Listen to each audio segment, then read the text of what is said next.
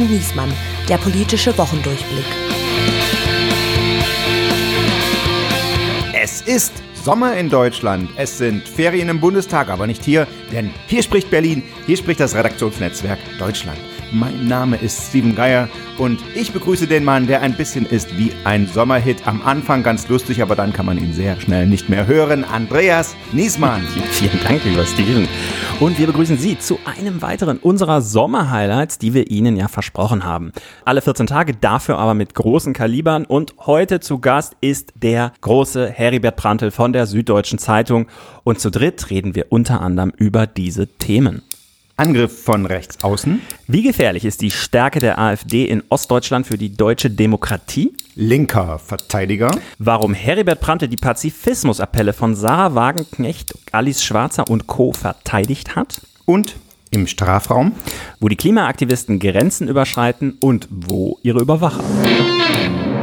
Es war zwar eine wahnsinnig volle Woche. Das sagst du ja nie. Aber es sind äh, gleichzeitig Sommerferien. Seit wann ist das eigentlich so? Früher hieß es doch Sommer, Sommerferien, Sommerloch. Hm. Saure Gurkenzeit, sagte mein Lokalchef immer. Sobald Bundestag und Bundesliga gleichzeitig in Ferien waren, mussten die Journalisten Locken auf einer Glatze drehen im Prinzip. Ne? Oder halt mal die Geschichten machen, die sonst immer liegen bleiben. Ja, und das ehrlicherweise ist das, was danach sehen wir uns seit Jahren. Wir wollen das Sommerloch zurück. Ja. ja. Wann wird's mal wieder richtig Sommerloch? Äh, genau. Bekannter Schlager? Nee, aber ich fand es auch immer unterhaltsam, wenn Sommerloch war, im Vermischten immer die Tiere. Was ist das Sommerlochtier der Saison? Daran erinnert man sich. Heidi, das schielende Imp Opossum. Impressum. Heidi, das schielende Impressum. ja, kenne ich nicht. Das klassische Sommerlochtier war, glaube ich, dieser äh, entflohene Kaiman, Sammy. Sammy, das Krokodil, ja, genau. 1994. Das wissen wir ganz viel. Und das war im in einem Baggersee in ja, NRW oder so. Irgendwo da. Mhm. Mein Lieblings-Sommerlochtier war der Schwan Petra, der sich in äh, Schwan geformtes Tretboot verliebt hat. Das war, da weißt du wo? Ich mich rein empfinden. Das in war bestimmt dein Heim. Münster auf dem Aasee. Das passt. Während, äh, und dann hat sich herausgestellt, da, die Geschichte kenne ich natürlich nun gut, weil ich daher stamme. Schwan Petra stellte sich nachher heraus, war natürlich ein Männchen. Und war das Tretboot auch ein Männchen? das weiß ich nicht, aber damals hat man, nee, ja. damals hat man halt den Witz gemacht, nur ein Kerl kann natürlich so dämlich sein und einen ganzen Sommer hinter hm. seiner Liebe her schwimmen, ohne dass es irgendeine Reaktion von ihr gibt. Aus meiner Halbband nehme ich an, ich kenne den Fall nicht, aber ich habe in so einer Liste gefunden, das Sommerlochtier von 2016, das letzte, was dokumentiert ist, ist der Problemstorch Ronny. Den kenne ich gar nicht. Aber der hat in Ostdeutschland äh, rumgestorcht, oder? Wenn er Ronny hieß. Ein Brandenburger. Das war ein, Brand, das war ein tätowierter Storch aus Brandenburg. Ja, aber wir sind Politik-Podcast. Also für uns hat das Sommerloch natürlich eigentlich immer sowas bedeutet wie, vor allem der Boulevard sucht sich einen Hinterbänkler, der irgendwas so abartiges fordert. fordert. Der Klassiker ist natürlich gewesen Dionys Jobst von der CSU-Vorsitzende des Touristik- und Verkehrsausschusses, der in der Bild-Zeitung 1993 gefordert hat. Malle, 17. Bundesland. Genau, Deutschland soll Spanien Mallorca abkaufen und eingemeinden. Hat man auch immer gedacht, okay, ist völlig Banane, aber äh, Donald Trump hat das ja offensichtlich so ähnlich mit Grönland verfolgt. Mhm. Also. Wir, wir, haben doch hier auch mal selber eine Sommerloch-Debatte losgetreten. Ich weiß nicht, ob du das schon hier warst. Das war irgendwie Rauchverbot an Bushaltestellen. Ja, ja, das war, das war stark hat die FDP gefordert, weil das in Skandinavien eingeführt wurde. Ja, das, das waren so Sommerloch-Themen. Ich habe noch gefunden, Sonnencreme auf Krankenschein. Könnte man bestimmt jetzt wieder jemanden finden, der das fordert. Äh, Führerschein für Fußgänger. Ja, aber das ist irgendwie vorbei. Seitdem, also mein Gefühl ist, äh, die ganze Euro-Griechenland-Rettung, da hatte ja ständig der Bundestag diese Sommer-Sondersitzungen und sowas. Ne? Es ging schon vorher los, dass weltpolitisch politisch so viel los war, dass, dass man nie sagen kann, jetzt müssen wir uns irgendwelchen Quatsch ausdenken. Stellvertretend dafür, das Zitat, du hast es in diesem Podcast auch schon 837 ja. Mal gebracht. Norbert Lammert, auch wenn du immer Schäuble sagst, schwimmen Sie nicht so weit raus. Genau, meinst du den Bundestagsabgeordneten. Aber all das bringt uns jetzt nicht weiter. Unser Podcast macht keine Sommerpause und macht auch kein Sommerloch, sondern macht die Highlights im Sommer und da holen wir jetzt einen Spitzengast dazu. Wer im Duden nachschlägt unter dem Verb granteln, findet Synonyme wie brummen und knurren. Ein bisschen anders ist das bei dem Verb pranteln, denn das heißt neben brummen auch jemandem mit Werf und Sachverstand die Welt erklären. Okay, Ich gebe es zu, es war ein kleiner Spaß. Wir sind ja hier ein seriöser Podcast. Aber angemessen wäre das durchaus, wenn man auf das publizistische Schaffen unseres heutigen Gastes blickt. Er war 25 Jahre lang Innenpolitikchef der Süddeutschen Zeitung, bis ihm die SZ ein neues Ressort auf den Leib gegründet hat, das Meinung-Ressort. Acht Jahre lang war er Mitglied der Chefredaktion und nach seinem altersbedingten Ausscheiden vor vier Jahren behielt ihn die SZ als Kolumnist und Autor unter anderem seines eigenen Newsletters. Im Laufe seines Berufslebens hat er nicht nur Politikerkarrieren beendet, sondern auch Menschen ins Gefängnis gebracht. Letzteres war vor seiner journalistischen Karriere, da hat er nämlich sowohl als Richter als auch als Staatsanwalt in Bayern gearbeitet und als Journalist hat er dann für seine Essays und Leitartikel nicht nur Preise wie den begehrten Theodor Wolf Preis gewonnen, sondern auch etliche politische Bücher geschrieben und nun pünktlich zu seinem 70. Geburtstag am 30. Juli erscheint sein neuestes Buch, das fast eine Autobiografie geworden ist, Mensch Prantl, jetzt neu im Verlag Langen Müller. Herzlich willkommen. Wir freuen uns sehr, Heribert Prantl. Ich freue mich auch. Herr Prantl, wie ist das? Eben noch junger Wilder in der bayerischen Justiz und plötzlich 70. Geburtstag. Wie fühlt sich das an? Komisch. Wobei, ob ich ein junger Wilder in der bayerischen Justiz war, weiß ich nicht. Aber ich habe Sachen gemacht, die vorher keiner gemacht hat. Zum Beispiel war ich der erste Justizpressesprecher eines Landgerichts. Mittlerweile ist ja die Pressearbeit der Justiz sehr intensiv geworden.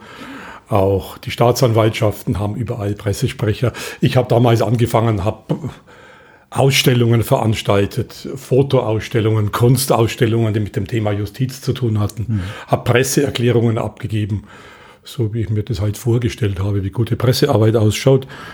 Aber richtig wild war ich dabei nicht. Das Einzige, was wild war, das erzählen mir heute, ein paar Jahrzehnte später noch die Rechtsanwälte in Regensburg, die sagen, sie sind damals immer vor Ort rausgegangen und das stimmt. Ich mhm. habe äh, lieber als im Sitzungssaal äh, draußen im Wohnzimmer oder im Garten der Streitparteien verhandelt, habe dann die mhm. Protokollführerin am Hauseingang einen Sitzungsaushang machen lassen und habe äh, die Leute an Ort und Stelle vor Ort behandelt. Ja. Und Dann kam das, schon der Reporter. Das durch. war ja. spannend, das war anders und wahrscheinlich im, äh, für die Justiz ein bisschen wild. Unsere Zuhörerinnen und Zuhörer konnten das gerade nicht sehen, als äh, Steven gesagt hat, fast eine Biografie, da ist der Brandl zusammengezuckt und er hat mir im Vorgespräch erzählt, eine Biografie, die wollte er auf gar keinen Fall schreiben.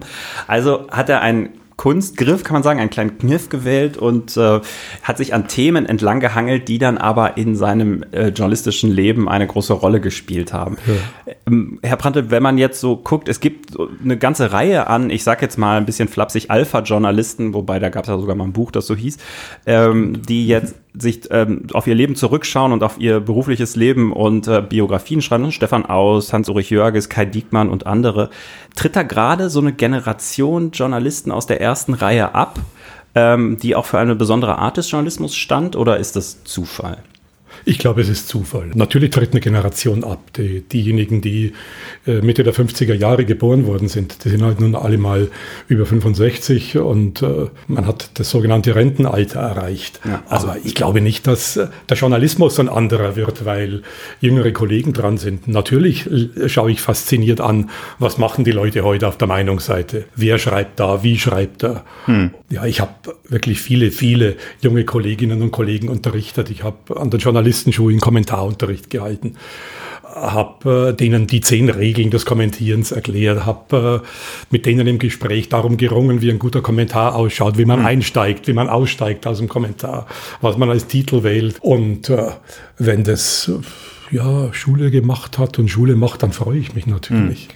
Ja, Sie haben da sicherlich äh, Ihren Fußabdruck hinterlassen und auch äh, die, die nachfolgende Generation geprägt. Ich erinnere mich aber, also die Ehre bei Ihnen unterrichtet worden zu sein, hatte ich nicht.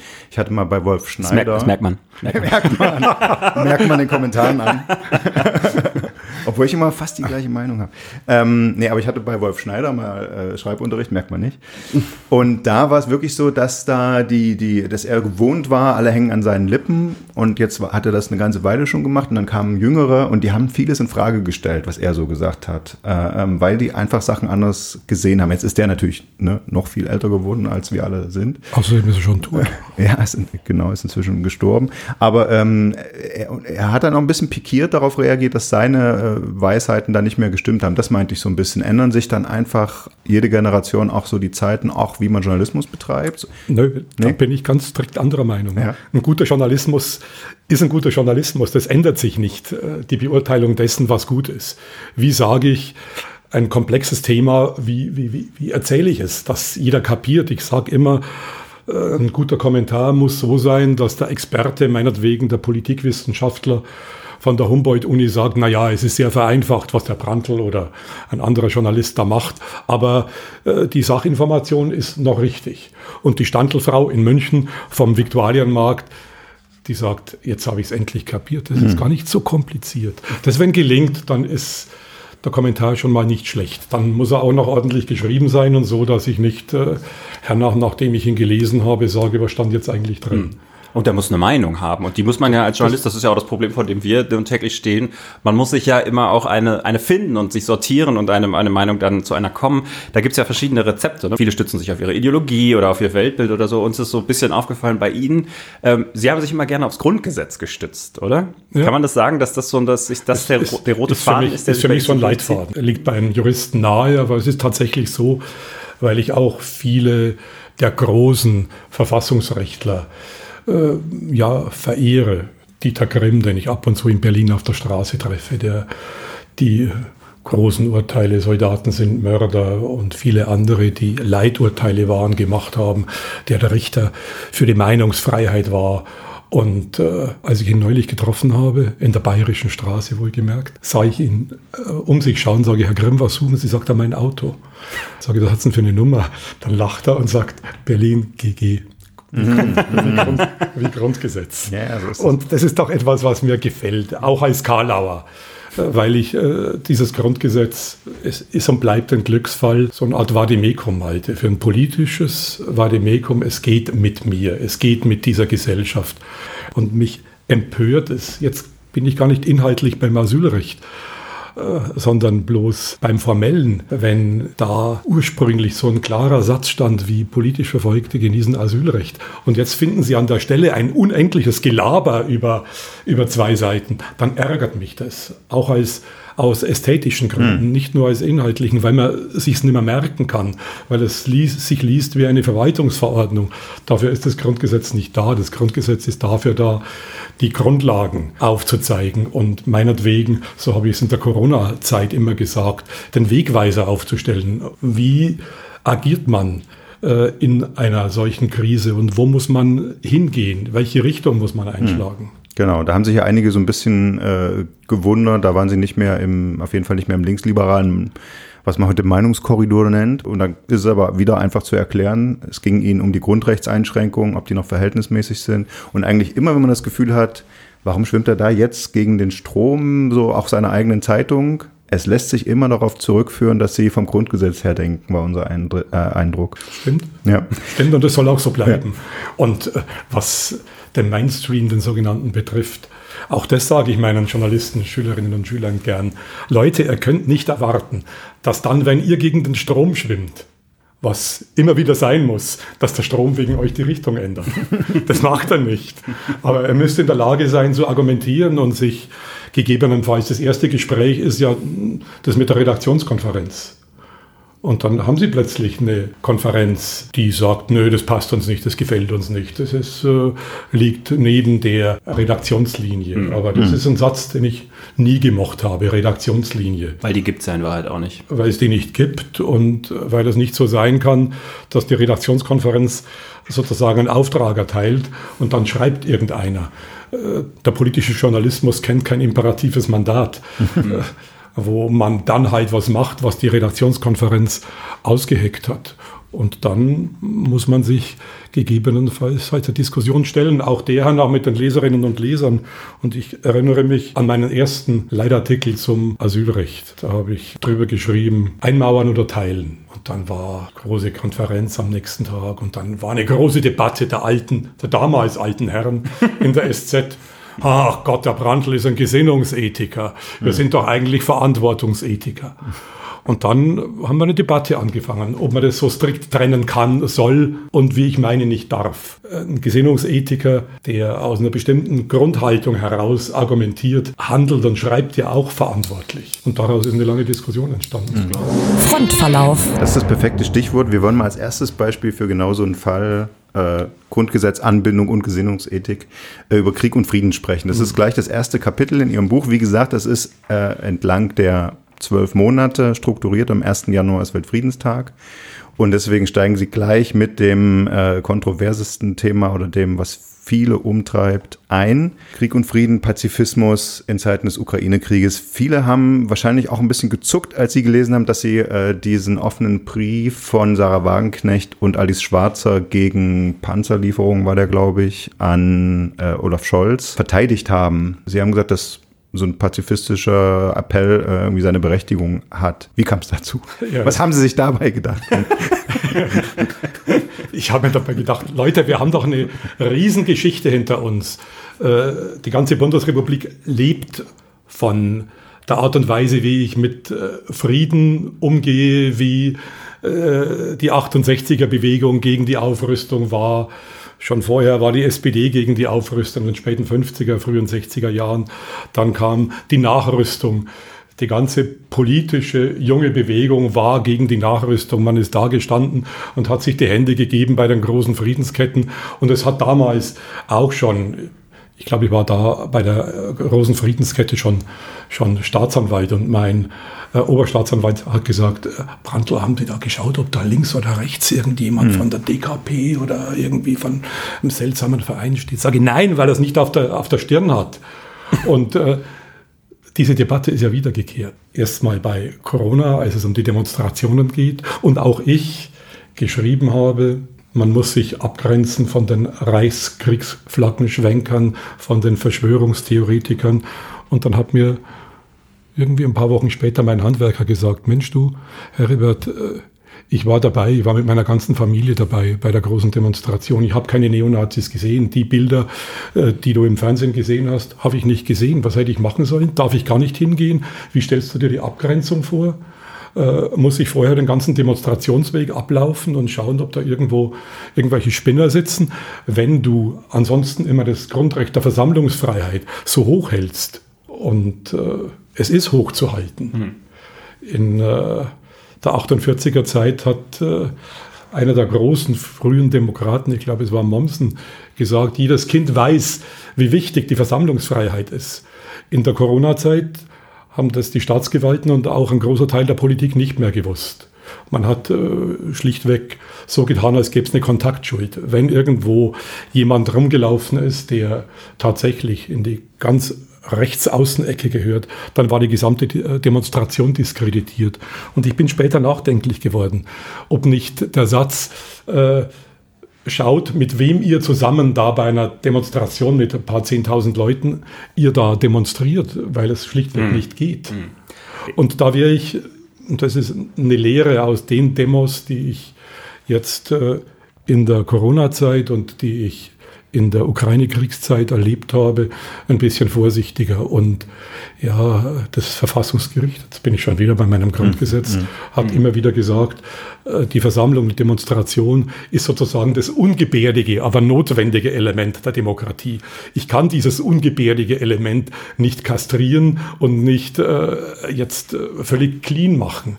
Da gibt es immer, hat es auch in den Zeiten der großen äh, Demonstrationen in Wackersdorf und an allen möglichen Zäunen hat äh, es nicht gegeben, dass da nur die Braven waren. Mhm. Jetzt würde ich gerne eine Debatte mit Ihnen darüber führen, aber die sprengt hier den Rahmen, ob Sie sich Ihren Handwerker ausgesucht haben oder ob der Handwerker sich sein Prantl ausgesucht hat für die politische Debatte. aber ähm, das zur Seite geschoben, würde ich gerne bei dem Thema Krieg und Frieden ähm, würde ich nochmal bleiben. Mhm. Sie setzen sich ja in Ihrem Buch mit dem Friedensgebot des Grundgesetzes ja. auseinander und machen dann eine Abwägung, in der Sie aber auch einräumen, man kann das nicht einfach so lesen, dass man sagt, Rüstung ist böse, weil das steht im Grundgesetz, sondern es ist ist ja gerade jetzt bei, bei der Nothilfe für die Ukraine, ein angegriffener Staat, irgendwie auch klar, Nothilfe ja. geht und Sie verwenden dann das Wort, was nicht geht, aus Ihrer Interpretation, Nothilfe-Exzess. Ja. Das geht nicht. Sind wir schon aus Ihrer Sicht jetzt in Deutschland beim Nothilfe-Exzess bei der Menge an Waffen, die wir da geliefert haben? Oder sagen Sie, wir sind noch auf dem Bereich Nothilfe? Ich überlege jeden Tag, wenn ich darüber nachdenke. Es ist eine ganz schwierige Frage. Vor einem Dreivierteljahr hätte sich keiner gedacht, dass wir äh, ein Arsenal von Waffen liefern, wie wir es heute geliefert haben.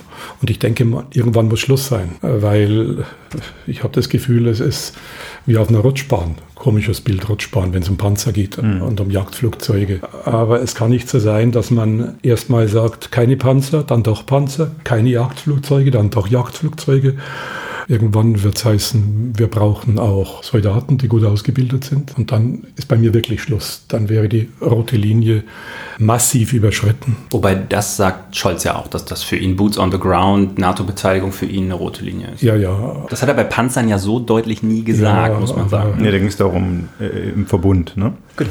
Im, im Verbund. Und ja. äh, ich äh, halte ja seine Äußerungen, seine Äußerungen durchaus für gut überlegt. Ich kann das alles nachvollziehen. Und ich bin auch kein Pazifist, aber mir imponieren die Pazifisten, die ja in einer Situation, die ungeheuer angespannt ist, sagen, wir bleiben bei dem Grundsatz. Mhm. Nie in der Geschichte der Republik waren die Pazifisten so am Rande mhm. wie, wie heute. Und äh, sie fragten nach meinem Werben für dieses äh, Papier von äh, Wagenknecht. Verteidigen, verteidigen, hat der Kollege gesagt. Vert, verteidigen, ja, weil ich einfach glaube, dass die Diskussion wichtig war. Mhm.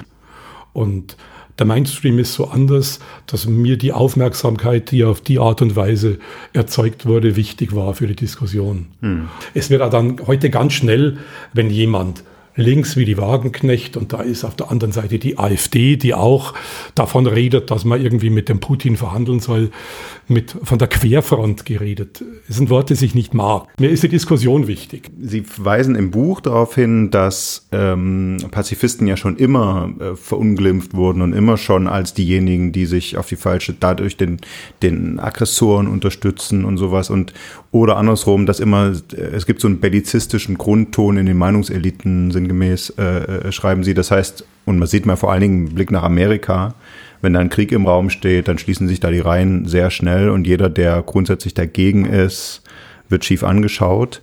Ist das übertragbar auf den jetzigen, wenn man drinsteckt, merkt man es ja nicht. Ne? Ich würde jetzt sagen, na gut, wenn man jetzt sagt, so schnell wie möglich ein Waffenstillstand, dann nutzt man ja eigentlich Putin. Aber wenn man vielleicht einen Schritt zurücktritt, ist es vielleicht doch anders. Das, das wäre meine Frage. Nun ja, der Militärhistoriker Wolfram Wette hat festgestellt, dass dieser bellizistische äh, Diskurs, in, jedenfalls in großen Teilen der Meinungselite, nichts Neues sei. Das erst mit genau. dem Ukraine-Krieg kam. Das hatten wir schon beim Jugoslawienkrieg. Erinnern wir uns, wie damals Joschka Fischer vom neuen Auschwitz gesprochen hat, das man verhindern müsse. Ähm, es ist äh, ein unguter Weg. Und ich will ja nicht sagen, verhandeln, verhandeln ist das Allerwichtigste ganz schnell und koste es, was es wolle, sondern ich darf die diplomatische Lösung nicht in den Hintergrund treten lassen. Wenn ich mit den Protagonisten in Berlin rede, dann heißt es immer, ja, machen wir ja, wir können es noch nicht so offiziell sagen. Äh, ich glaube nicht daran. Hm. Naja, gut, die These oder was die sagen, ist ja immer, mit Putin gibt es gerade nichts zu verhandeln, der ist da nicht so bereit und die Ukrainer am Ende auch nicht, weil sie sich auch erhoffen, auf dem Schlachtfeld ähm, Teile ihres äh, Landes, ihres Territoriums zurückzuerobern, was ja völkerrechtlich auch ihr gutes Recht ist. Ja, natürlich und ist das gutes Recht. Und ist, ich, ich, ich werbe auch dafür, dass man in einer Situation, die aussichtslos erscheint, versucht, miteinander zu reden. Man redet ja miteinander, wenn es um Getreidelieferungen geht, wenn es um den Austausch ja. von Kriegsgefangenen geht. Das stimmt. Es das ist ja, ja und das ist ja richtig und wichtig. Aber ich glaube, man kann über mehr reden. Und wenn man am, am Anfang gegen Wände redet, dann redet man halt gegen Wände. Äh, es ist etwas, was mir wieder, ich weiß nicht, ob Sie im Westen nichts Neues gesehen haben, die neue, die neue Verfilmung, ja, wo äh, dann der deutsche Verhandler sagt, in jeder Stunde sterben. Man muss, wenn man die Bilder sieht, sagen, verrecken uns junge deutsche Soldaten. Und es ist ja in der Ukraine nicht anders.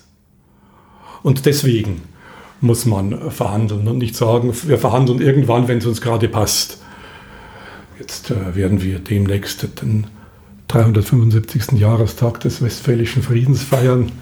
Äh, Der Westfälische Frieden ist unendlich lange her, und, aber es ist nicht so, dass man nichts daraus lernen könnte. Man kann daraus lernen, dass auch wenn eine Situation unglaublich verfahren ist, es, wenn man es geschickt anstellt, daraus etwas Gutes entstehen kann, daraus ein Gespräch entstehen kann, das zu einem ganz großen Frieden führt. Und der Westfälische Frieden war ein ganz großer Frieden, der ja die Politik dann für Jahrhunderte geprägt hat. Jetzt so groß will ich ja bei, dem, bei der Ukraine nicht greifen, aber die Situation oder der Satz, es geht eh nicht, die einen wollen nicht und der andere ist ohnehin verrückt. Äh, in Kriegen sind immer wieder Kriegshelden, Kriegsführer verrückt und mir ist es lieber, man redet mit den Verrückten und sorgt dafür, dass das Massensterben aufhört. Und da bin ich bereit oder wäre ich bereit, alles Mögliche in Kauf zu nehmen. Was ist alles Mögliche? Alles Mögliche heißt? Alles Mögliche heißt zum Beispiel. Krim, Donbass für Putin. Ja, darüber muss man dann reden. Hm. Und äh, wenn die Ukraine sagt und Zelensky sagt, darüber reden wir nicht, dahinter stehen halt die großen Waffenlieferanten. Und die, glaube ich, können schon einen Einfluss ausüben, zu sagen, Leute, wir müssen reden. Natürlich unterstützen wir euch weiterhin. Wir liefern euch Waffen. Aber damit einher sollte das Reden mit dem Gegner gehen, um auszuloten, wo der Weg zum Frieden hinführt. Und jetzt, weil wir vorher begonnen hatten mit dem Friedensgebot im Grundgesetz, das stellt nur den Wegweiser auf zum Frieden. Das sagt nicht, wie er, wie er geht. Mhm. Und äh, der Wegweiser ist noch viel allgemeiner als bei vielen anderen Formeln im Grundgesetz.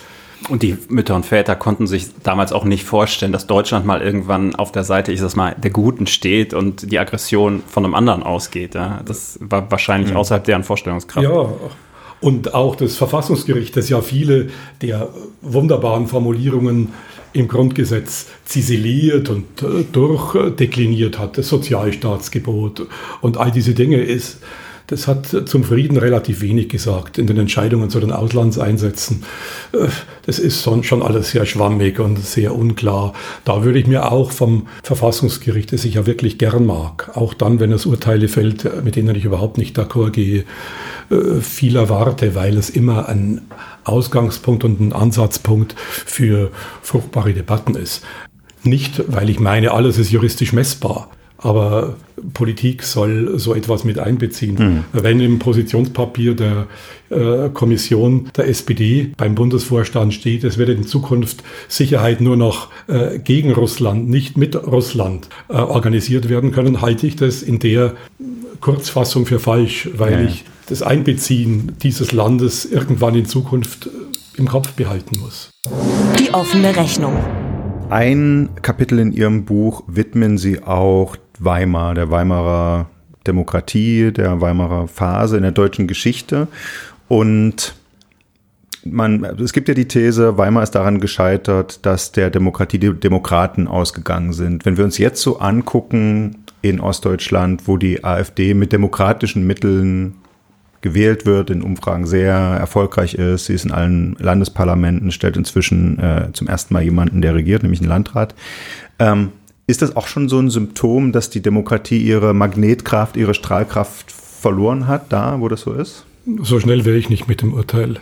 Es ziehen ja auch mal, wenn Sie von Strahlkraft reden, äh, Wolken vor die Sonne. Hm. Das heißt nicht, dass die Sonne verschwindet. Und ich äh, gehe schon davon aus, dass äh, auch in den fünf neuen Bundesländern der Wert der Demokratie mh, hm, weiterhin erkannt wird. Es gibt unendlich viele Details, an denen man das Unbehagen, an denen man die Verzweiflung und den Verdruss festmachen kann. Das hat eine Geschichte, die beginnt mit der Art und Weise, wie die deutsche Einheit veranstaltet worden ist.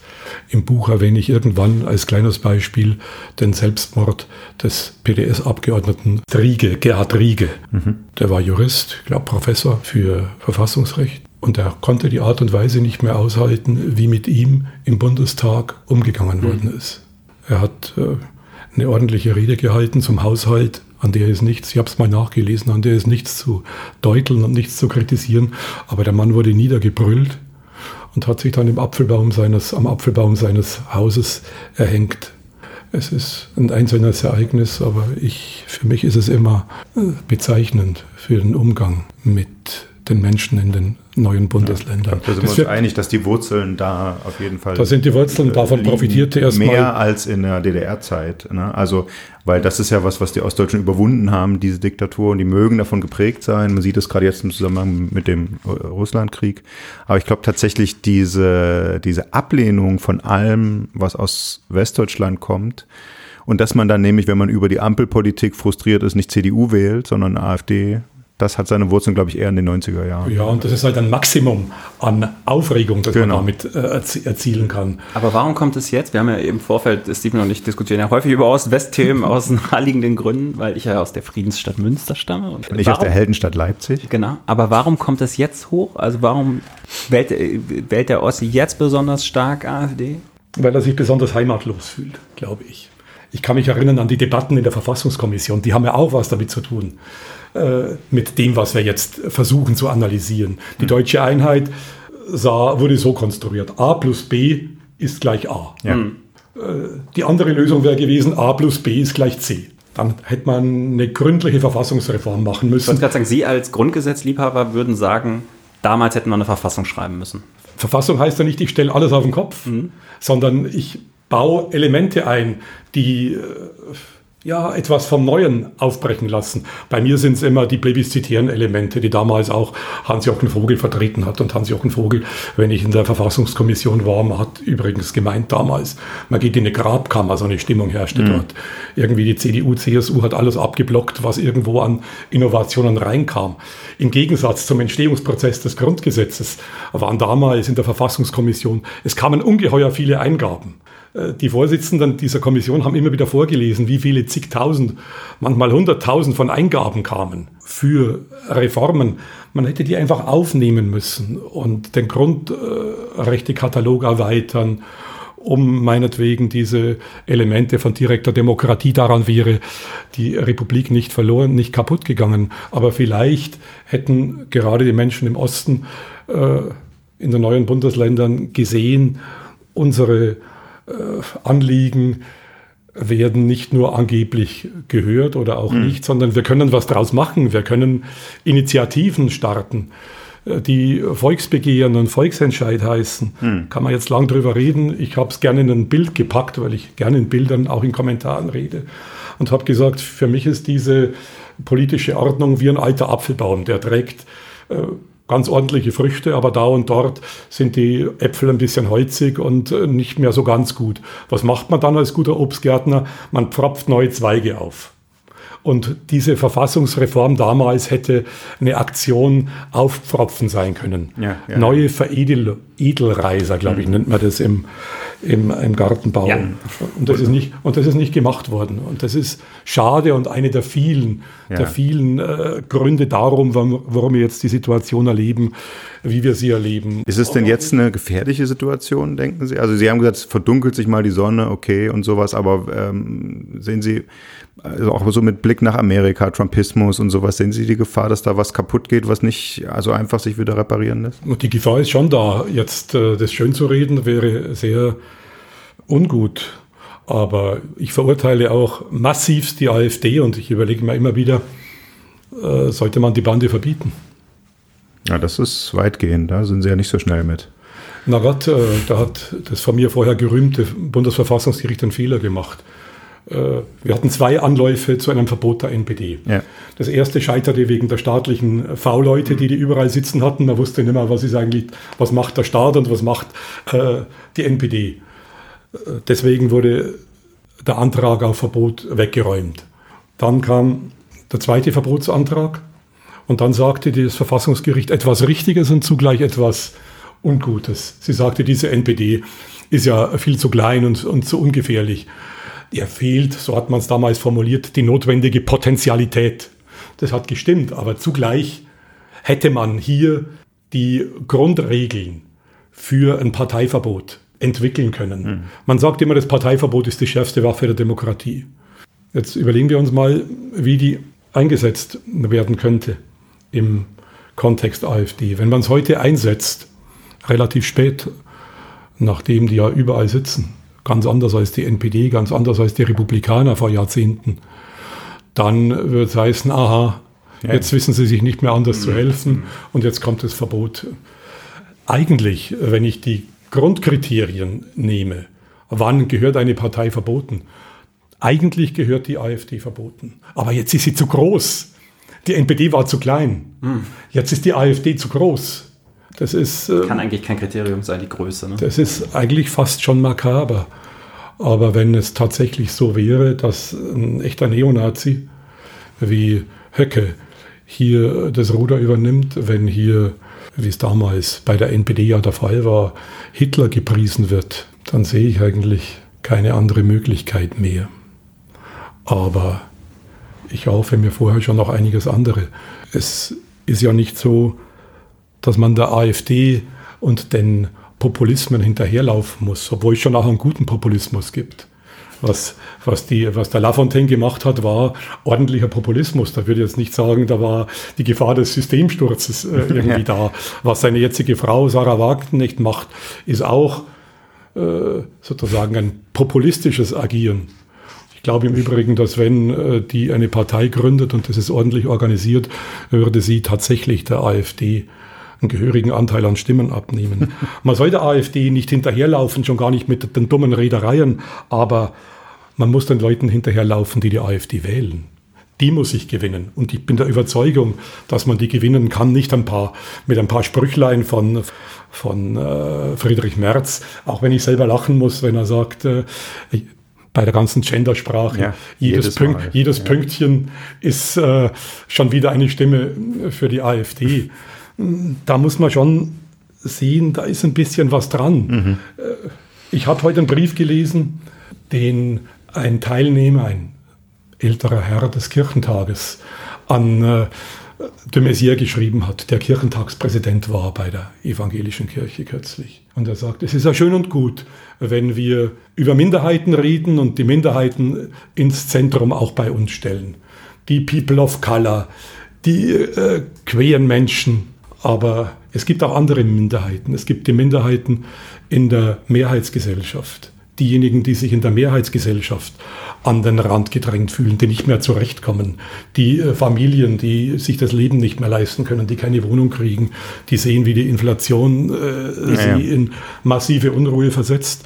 Und jetzt sind wir bei einem der Gründe, warum AfD gewählt wird.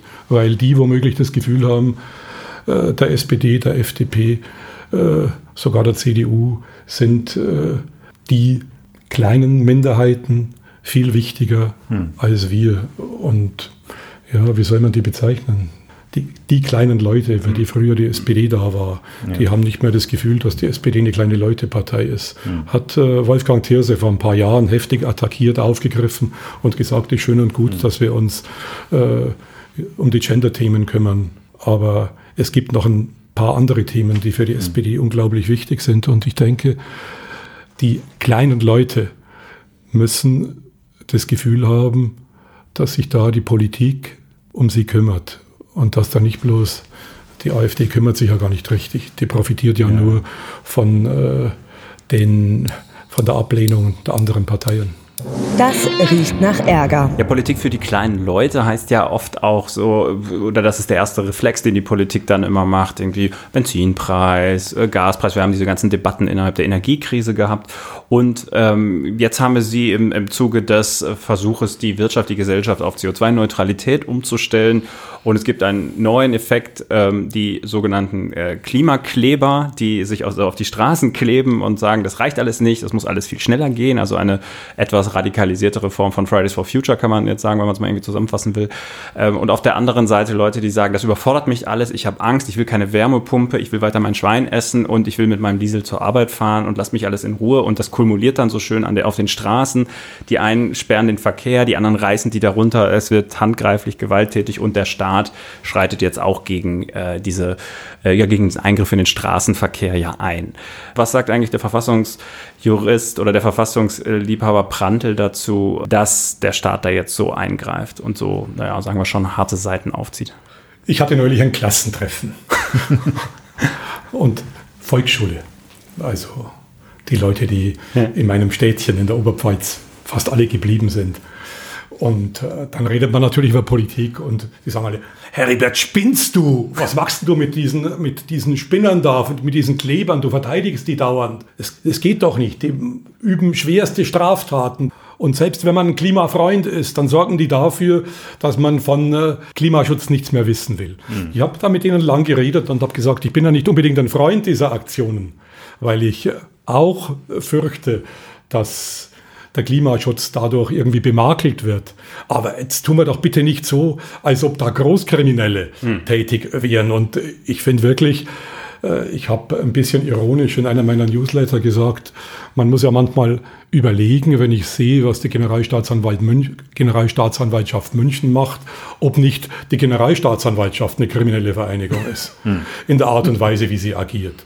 Hm. Äh, diesen äh, diesen Verein als kriminelle Vereinigung zu bezeichnen, ist äh, schon wirklich sehr weit hergeholt. Die Kanonen, mit denen man da auf Spatzen schießt, Eine sind schon, mit vorgehaltener Waffe. Sind schon, sind schon gewaltig. Und wenn man jetzt hört, auch äh, nun ist der Vorwurf kriminelle Vereinigung ein, ein, ein Türaufmachvorwurf, weil man damit mhm. äh, bestimmte Dinge erreichen kann. Zum Beispiel kriege ich die Genehmigung für äh, für Telefon abhören. Aber äh, damit habe ich ja gerechnet. Aber dass man dann auch noch die Telefonate mit Journalisten abhört und ein Richter am Amtsgericht, der Ermittlungsrichter das unterzeichnet, da frage ich mich, Leute, äh, in der Ausbildung redet man doch auch über Pressefreiheit. Pressefreiheit steht im Grundgesetz. Warum äh, hm. kommt euch der Satz und der Wert der Pressefreiheit in dem Kontext überhaupt nicht in den Sinn. Ja, und der Applaus äh, für die Aktion kommt von der Seite, die vorher kommunale Wärmeplanung als Heizungsstasi bezeichnet haben. Ne? Das muss man auch sagen. Ja, es ist unglaublich aufgeladen, aber die Aufgeladenheit hat ja schon früh begonnen, wenn man mhm. die Klimakleber als äh, neue RAF bezeichnet. Mein Gott. Mhm. Hat, man, hat man denn vergessen, was RAF war? Ja, ja, also gut, also die, die Warnung vielleicht. Justiz, es ist ein Justizskandal, sagen Sie. Es ist, ja, man soll mit dem Wort Skandal nicht äh, rumwerfen. Aber ja, Sie haben kriminelle Vereinigung gesagt. ja, ja, ich sag's, um es wahnsinnig zu pointieren.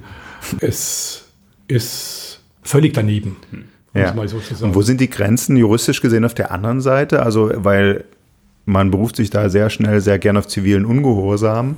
Aber äh, der, der schützt ja nun auch nicht vor allem, vor, Nö, vor jeder Strafe. Der zivile Ungehorsam ist was Schönes. Aber ist überhaupt, ähm, er, heißt nicht, äh, es hm. ist alles straffrei, genau. was man macht, wenn man sich auf zivilen Ungehorsam beruft. Es kann gut sein, dass äh, ein Teil der Aktionen tatsächlich strafbar ist. Die Rechtsprechung zur Nötigung ist äh, unter dem Einfluss schon wieder des Bundesverfassungsgerichts hm. äh, sehr demonstrationsfreundlich. Aber es heißt nicht, dass äh, jegliches Kleben straffrei ist. Es kann natürlich Nötigung sein, es kann Sachbeschädigung sein, es kann äh, Gefährdung des Straßenverkehrs sein. Und wenn dann äh, deswegen ein bestrafendes Urteil ergeht, dann muss das der kleine Widerständler in Kauf nehmen. Ich habe äh, mir selber immer wieder überlegt, wenn du noch Richter wirst, Brandl, was ich jetzt seit 35 Jahren nicht mehr bin, für mich wäre dann eine solche Strafverhandlung auch ein Forum, wo ich die Leute zum Reden bringe, einfach vortragen lasse, was bewegt sie, was nicht heißt, dass ich sie in jedem Fall freisprechen würde. Und ich habe da in meiner Praxis, was den kleinen Widerstand betrifft, äh, in Wackersdorf Zeiten, da war ich Staatsanwalt, hm. Äh, die bemerkenswertesten Dinge erlebt. Das äh, im Übrigen auch Beeinflussung hm. durch die Politik. Es hieß damals, es darf kein Verfahren eingestellt werden. Hm.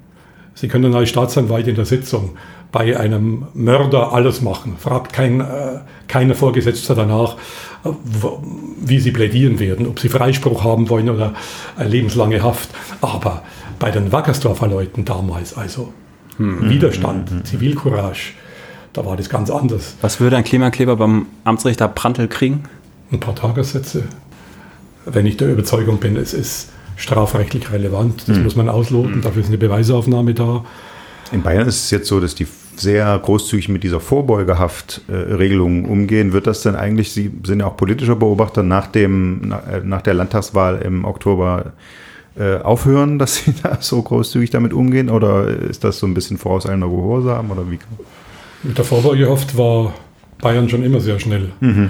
Und die rechtlichen Grundlagen sind schärfer als in anderen Bundesländern. Das ist ja Ländersache. Es ist natürlich ein Teil des Wahlkampfes. Man versucht sich darzustellen und sich äh, auf die Brust zu klopfen und zu sagen, wir machen das sehr viel effektvoller als die Polizei an anderswo. So ist halt Bayern. Und äh, mich erinnert es an die Anfangszeit meiner äh, journalistischen Laufbahn. Es war Weltwirtschaftsgipfel in München. Und äh, die Demonstranten wurden auf dem Marienplatz eingekesselt, durften nicht aufs Klo gehen. Äh, es war eine ziemlich brutale Aktion und hm. der damalige Ministerpräsident, es war Max Streibel, CSU, hat gesagt, das sei halt die bayerische Art des Hinlangens. so. Und, äh, das hat sich nicht geändert.